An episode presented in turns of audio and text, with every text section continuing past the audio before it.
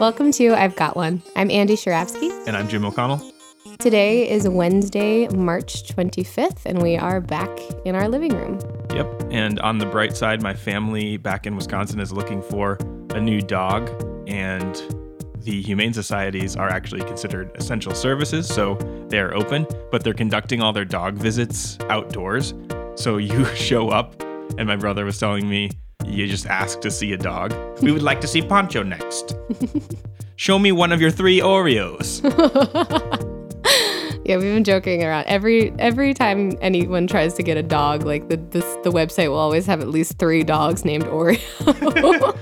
Peanut, please. I would like to see him. Mm, no thanks. And the one that they actually are maybe going to get now is named Sarah.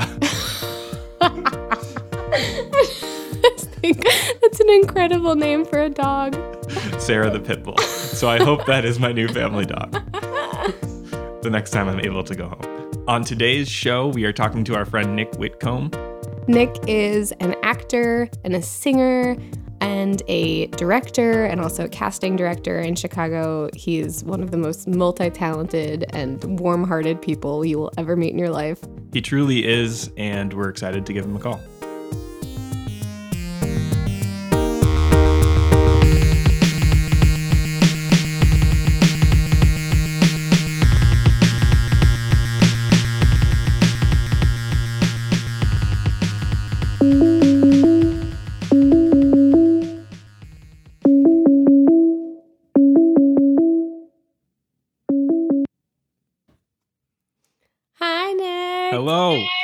Hear me? Yes, we can hear Yay. you. Well, before we get started, Nick, would you mind uh, introducing yourself to oh. anyone who might be listening? Hello, world. It's me, Nick Whitcomb. Um, and I am, uh, yeah, I am from Omaha, Nebraska. Live in Chicago, Illinois. I'm an actor, director, and a casting director.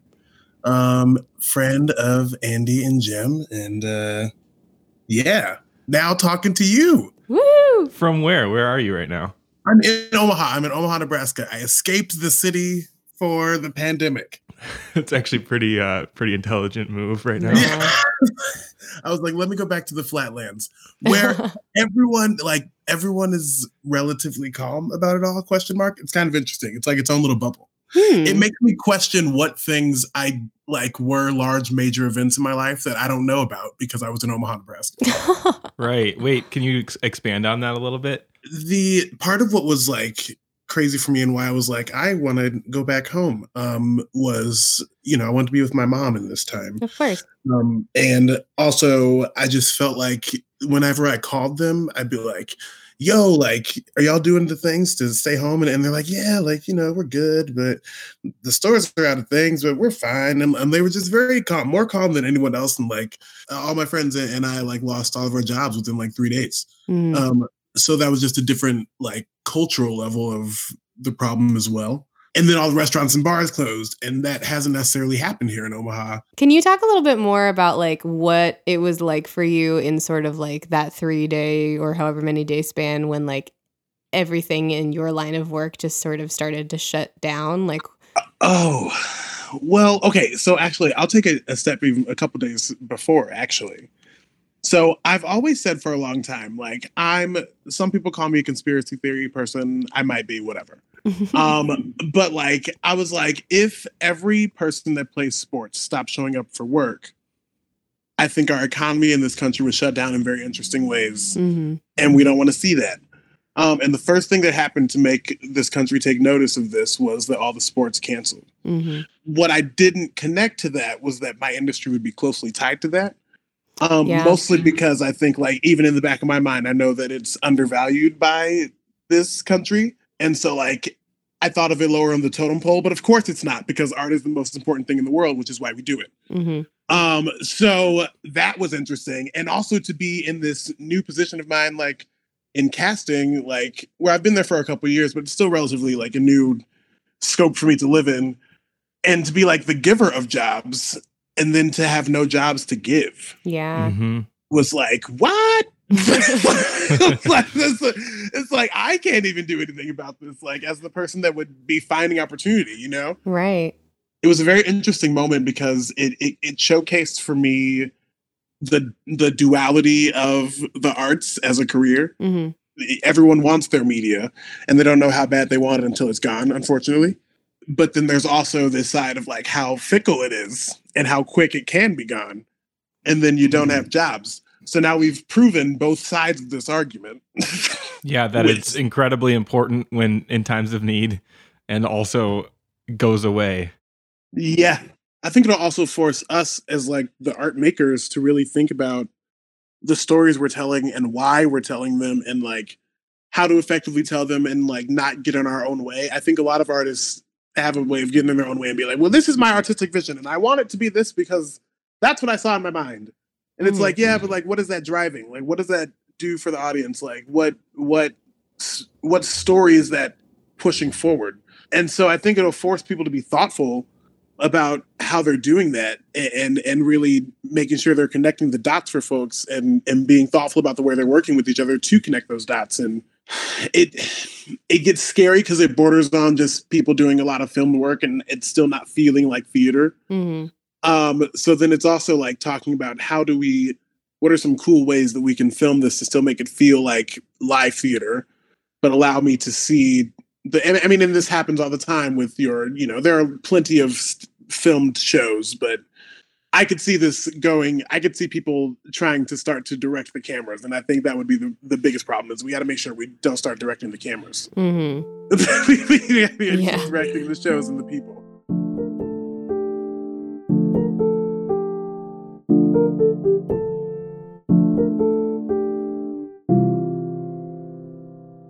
I've, I've been saying to a lot of people that like you know i think for a long time a lot of us have been asking for some time. We've just been like i just need a break.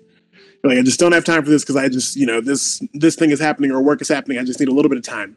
Um and while this i'm positive is what not what anyone was asking for um it's what we got. And i think it is kind of a gift in that way. Um i don't want to diminish any of the like tragedies that come with that and the money loss and the you know but i think that this is an interesting time for those that that can take the time to reflect on what this means for them and what it's hard to say what moves come next but like you got to go day by day. And i mean especially as artists like we're just piling on so much all the time because we have our survival job on top of the projects that we want to work on and those projects we work on for our friend because we said we would. Um and then those coffee dates we try and sprinkle in just to make sure that we have some sort of social life. Hmm um, and so like this was kind of a moment that was like, nope, all canceled. Everything's canceled. You cannot do that show. You will not be in rehearsal. You can't go on that coffee date. Stop touching each other. like, like stay home. Everyone stay home. yeah. Um, and now we all have time to be like, okay, well, what do I want to do? Um, and I think like you know, you guys bringing this podcast back is a huge example of like, you know, I want to connect people. We need an outlet. We need somewhere to talk. We need to know we're not alone. Um, and so like this is an idea of like, boom, like we have this thing. Let's use it right now. Um, I know about me personally, like I'm like, well, I have things I've I have a show that's been cooking in my head for a little bit. So now I have some time to write and outline it. I have some time to think about it. A lot of people are reaching out to be like, can we talk about like, you know, what does it look like? How can I be best prepared once this is this is over? Um, how can I prepare myself that so that once I can audition again, I'll be like super ready, or like Mhm. once agent submission season comes, like I'll be ready to go, like and I can hit them with what I got. And so I, I think this is just a really cool time for us to be reflective, uh, for us to like look at what we've done, and like set ourselves set the dominoes up, set ourselves up to like hit that reaction the moment that we you know jump into the pool of post COVID 19. Oh, You know what we can do about the situation we're in? Literally nothing. We can stay home. That's all we can do. Mhm. Like there's there's nothing that I can do that will solve make anything take a step further. Um, and so all I can do is like smile through that, laugh through that, find moments of joy, um, make stupid Instagram stories, watch watch catfish, keep having good conversations, and just like you know, know that there is another side, and we just don't know what that looks like, and and we just gotta wait for it. That's such a good outlook. It is. Nick, uh, we've been leave having people sort of leave off with something. Do you have a song that you want to sing? a song I want to I don't want to put you I in mean, the you don't have to. We've been having people like if they want to share a funny story or if they have like I don't know, like a recipe they'd like to recite or like literally, or a literally. song they want to sing. Jim really wants you to sing. But you also don't have to if you don't want to. We're just having people leave off with just something that will, might brighten someone's day a little bit if they're listening to this. Um, okay. Well, I have um this this little song I'll sing a little bit of. Some would say it's cheesy to sing this song right now, but it's just what I'm gonna do.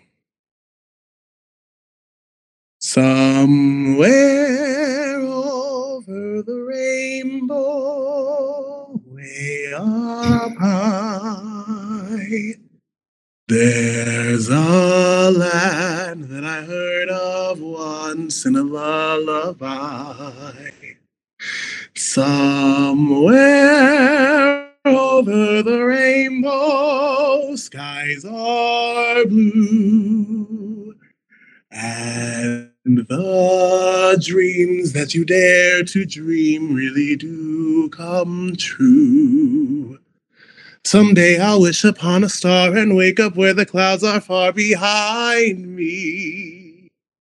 Where troubles melt like lemon drops away above the chimney tops. That's where you'll find me. Somewhere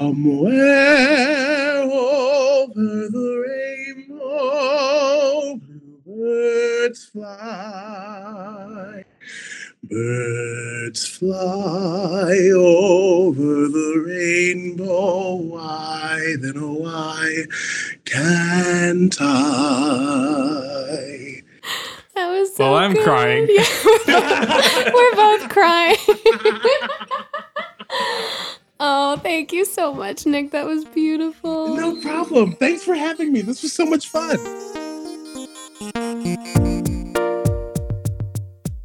Thank you so much for listening, and a huge thank you to Nick Whitcomb for sharing that beautiful conversation and that beautiful song with us. we were truly bawling given the times and the song was perfect for the moment. We had to recover before recording this outro. we will be back tomorrow and for the foreseeable future from our apartment living room. If you'd like to talk to us, let us know. Email us at I've got one podcast at gmail.com. or if you know us personally, send us a text.